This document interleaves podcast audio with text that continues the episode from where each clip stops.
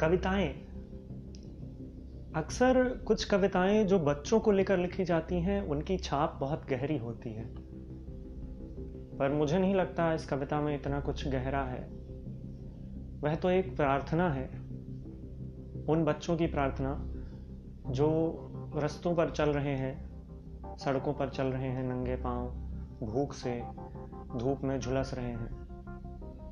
उनकी तरफ़ से एक प्रार्थना है।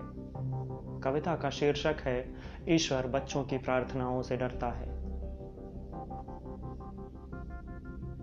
वे बच्चे जो चल रहे हैं सड़कों पर, उनकी प्रार्थनाएँ हैं सबसे प्रबल।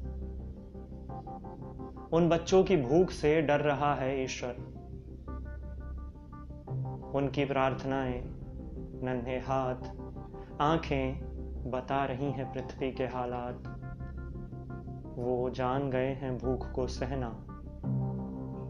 वो जानते हैं चलते रहना, आगे बढ़ते रहना।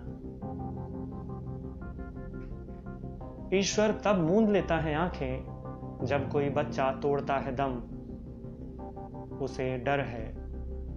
उसे डर है एक और जान का जाना, पृथ्वी का रुक जाना ना हो जाए।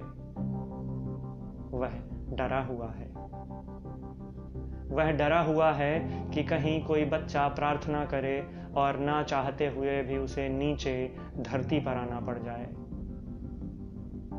ईश्वर बच्चों की प्रार्थनाओं से डरता है। ईश्वर बच्चों की प्रार्थनाओं से डरता है।